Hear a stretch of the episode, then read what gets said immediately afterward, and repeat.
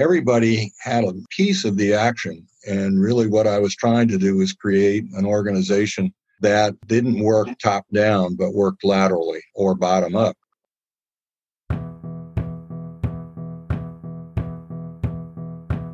Welcome to Management Matters, a National Academy of Public Administration podcast where policy meets practice. I'm Terry Gerton, president of the Academy. On this episode, I'll discuss the role of counties in executing elections with my guest, Anthony Griffin. Tony is an Academy Fellow and the former county executive for Fairfax County, Virginia. Tony, thanks so much for joining me today. I'm pleased to be here. Well, you've had a long and impressive career in public service 23 years in Fairfax, Virginia, including 10 years as the deputy county executive and 13 years as the county executive what drew you to public service? I think it was probably uh, my family. My mother was a teacher. My father worked in public service for a number of years and uh, worked for the Veterans Administration. And uh, my brother was a career officer in the Navy. I kind of grew up in a public service oriented family and uh, never really occurred to me that I wanted to be uh, entrepreneurial. Well, and you yourself joined the Marine Corps, right? I did with a little bit of urging. Uh, when I graduated in 1968, the original draft was still in effect, and my draft board had indicated that I should not plan on going uh, to graduate school. I was actually thinking of law school because uh, they said they were going to draft me. So uh, I instead looked at my options uh, in terms of military service and ultimately enlisted in the Marine Corps to go to officer candidate school. Well, thank you for your service and thank you for serving it at that time. How did you get from the Marine Corps to Fairfax County?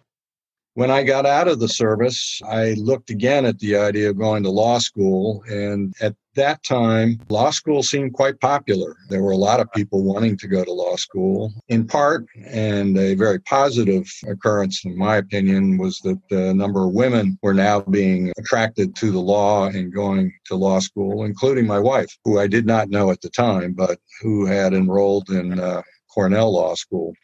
I, in essence, did an inventory of my interests and what I thought my skill set was at that point. I was only 24 and concluded that public service and particularly uh, service at the local government level was most appealing. To verify whether that was true or not, I did multiple interviews with folks like the county manager of Arlington and the deputy uh, county executive in Fairfax County city manager in Alexandria to get a feel for what the profession was like and whether that uh, would be a good fit for me. Concluding that it probably was, they all advised that I really needed to go to graduate school and get my master's degree. And with that in mind, and with not much money in my pocket, I applied to Virginia Tech.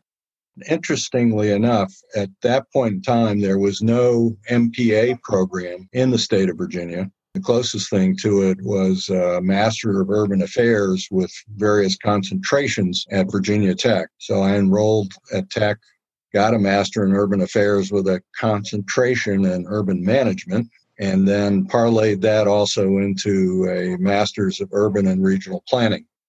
I had to do an internship for my uh, second master's degree. Went back to the county manager in Arlington and in essence, wrote him a letter and said, I don't know if you remember me or not, but uh, you were gracious to give me uh, an hour of your time, and I have followed your advice. I have gone back to school. I've gotten one degree, and I'm required to do an internship to finish the second one, and wondered whether Arlington had an internship. Mm-hmm. He wrote back fairly promptly and said he did remember me and that when I was on spring break to uh, stop by his office, which I did. And it was quite clear within moments that, that he had set up an internship for me in the county manager's office in Arlington. I did the internship at the end of the summer, was preparing to leave, thinking the internship was up, and I was told to stick around. And unbeknownst to me, there was a vacancy coming up in the manager's office. They had me go through what was then their certification process I had to actually take a written exam, do some interviews, but in essence, that started my career as a, an administrative aide was the title of the position at the time. I went through two promotions uh, over the next four years, and in essence, became the the title didn't indicate it, but essentially, I was the number two person in the office. Did that for a year, and then my boss unfortunately had to part ways with county, and he named me county manager on an acting basis. The board then ratified that, and I did an acting stint in Arlington for uh, 13 months. It sort of took my career from there. Spent six years in the City of Falls Church as city manager after eight years in Arlington, and then moved on to Fairfax for uh, 23 years. Well, that's a great lesson for our rising public administrators. You never know when that conversation that you thought was just a passing one is going to have an impact and how important it can be to that entree back into the local levels of public administration and city and county leadership. I was quite fortunate, but I had been encouraged to make contacts, talk to people, and make sure to follow up on those contacts. And that, that worked out pretty well for me you know, I love your story. And I think county managers are among the most critical but underappreciated leaders in our government system. And I know Arlington, I live there now, and I know Fairfax, I used to live there. And it's one of the largest, wealthiest, most diverse counties in the country. So, talk a little bit about your biggest challenges in leading that really complicated county for over a decade.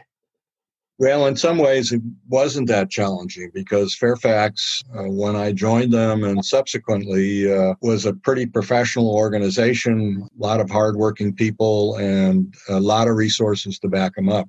And for a period of time, particularly during the 80s, Fairfax staff pretty much uh, grew in, in response to the growth in the population and pretty much had the resources that they needed to accomplish what they were doing the challenges I think uh, initially for me as a deputy for planning and development is in uh, the early 1990s the S&L collapse caused a uh, huge hit on uh, construction in Fairfax County. And we had a Department of Environmental Management that was essentially the agency that oversaw all construction in the county and uh, it had 600 staff and 100 contractors in order to facilitate the construction that was going on. It was an agency that is in essence paid for by the fees for inspections, plan review, etc. Well, construction suddenly stopped. And I ended up having to uh, reduce the agency from 700 to 300. Mm. And that was sort of a wake up call, and it was probably an introduction to me for the need of making sure that you had a strong organization, strong management, and a common language. When I subsequently became county executive, one of the things I looked to do was create that common language. I worked with uh, the Senior Executive Institute at the University of Virginia. Mm-hmm and in essence had their staff come to the county and put senior staff through um, essentially organizational and management development classes. Uh, the primary purpose is to make sure we all spoke the same language.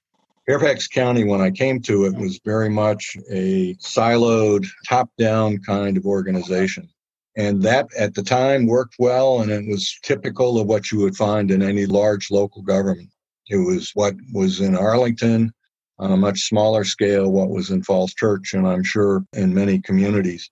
But what we were finding is that when we had to downsize and be more aware of our resources and how we used them, is that many of the problems we were starting to deal with didn't fall simply within one silo or one department.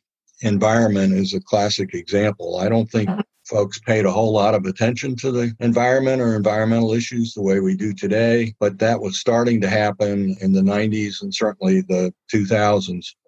The reality is, we didn't have a department in Fairfax County that was environmentally focused.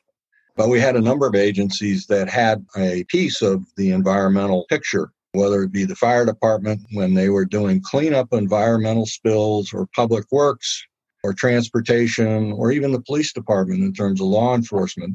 everybody had a piece of the action. And really, what I was trying to do was create an organization that didn't work top down, but worked laterally or bottom up. That's probably what I'm most proud of in terms of my tenure with the county was trying to create an organization that was flexible and had the ability to deal with issues irrespective of what the issue was and to do it in a way that we maximized our resources and, and minimized duplication. And so we we had a lot of committees or task forces that were very diverse, not just in terms of typical diversity question, but also in terms of skill set, mm-hmm. so that uh, we could answer the questions that the Board of Supervisors was posing based on the challenges that uh, were starting to occur in the late 90s and the early 2000s. It turned out to be very valuable when it came time, for example, um, working our way through the so called Great Recession. Mm-hmm. We ended up doing everything we've always done, even though we significantly reduced the number of people we had and the dollars that were available. But we did it because we were positioned uh, as an organization to be able to take on those tasks and figure out the best way to do it.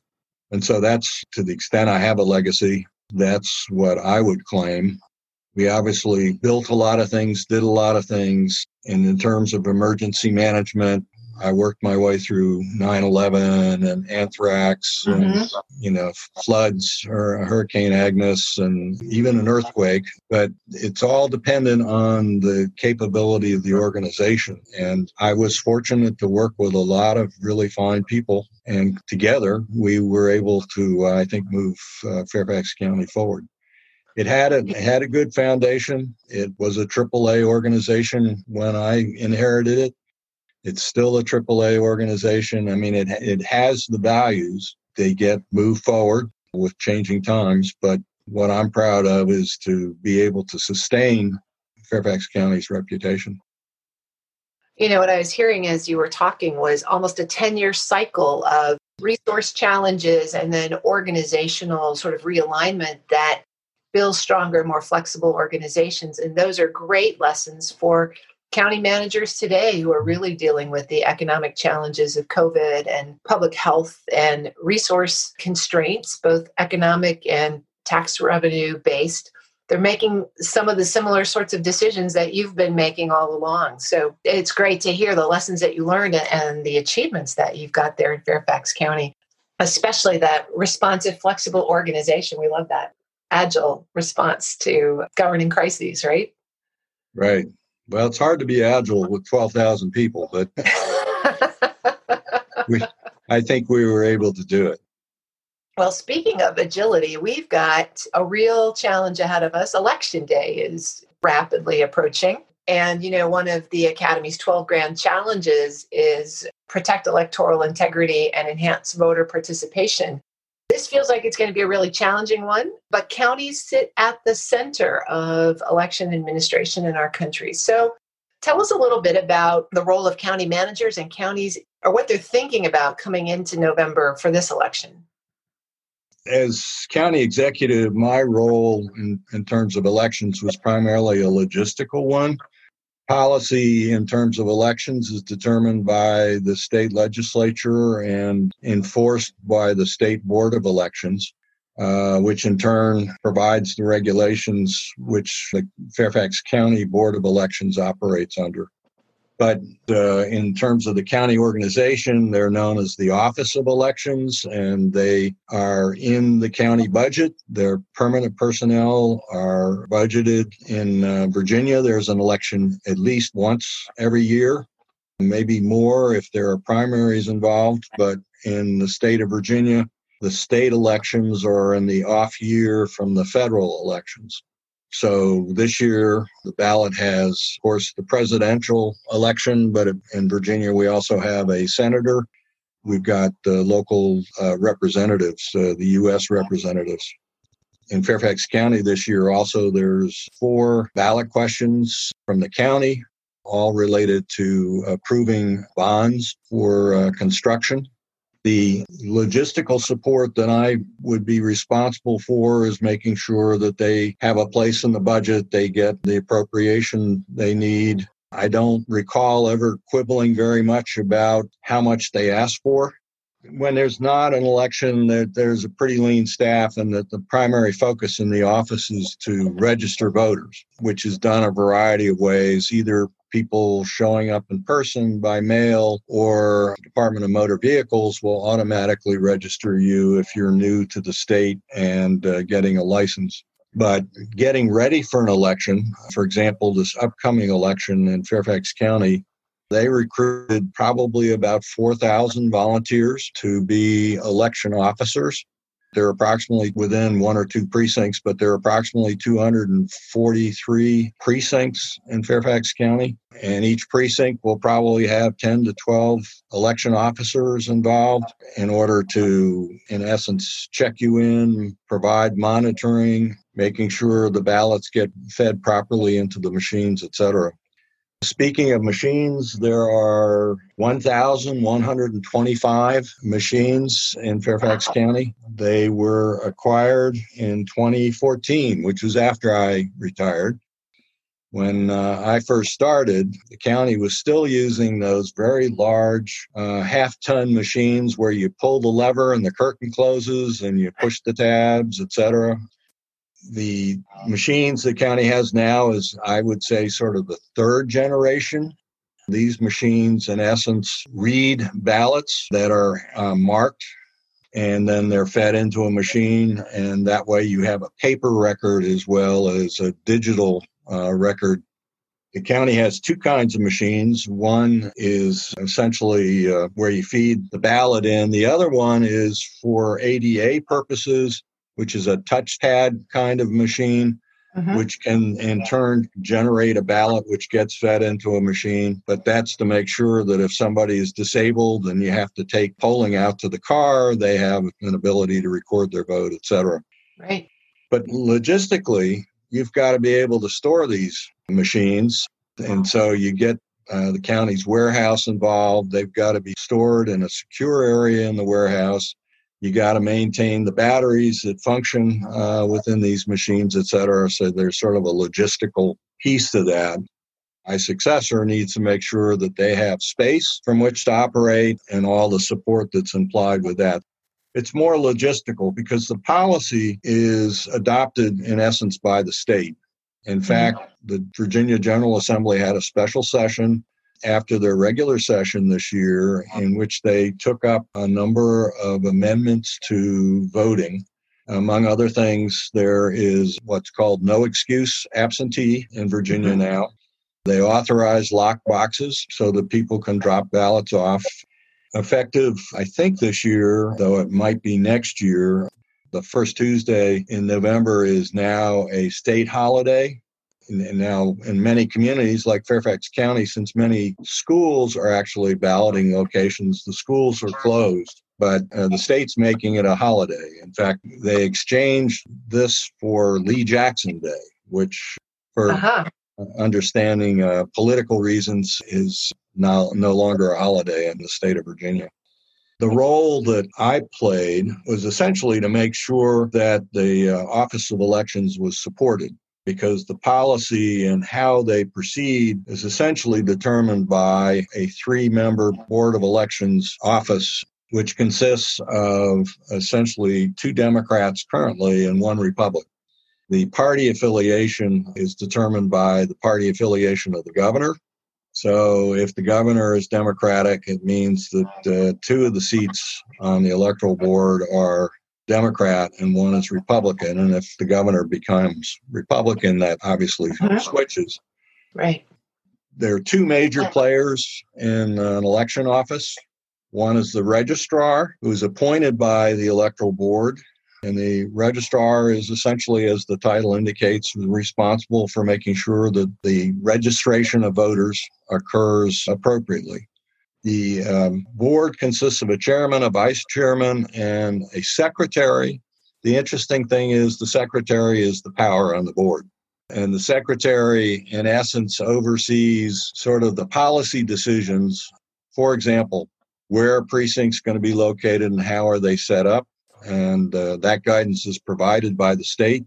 But the precincts have to be approved by the board of supervisors. And so the secretary is responsible for getting recommendations to the board of supervisors on where precincts should be located. And there's guidance about what's appropriate for a precinct location and what's not.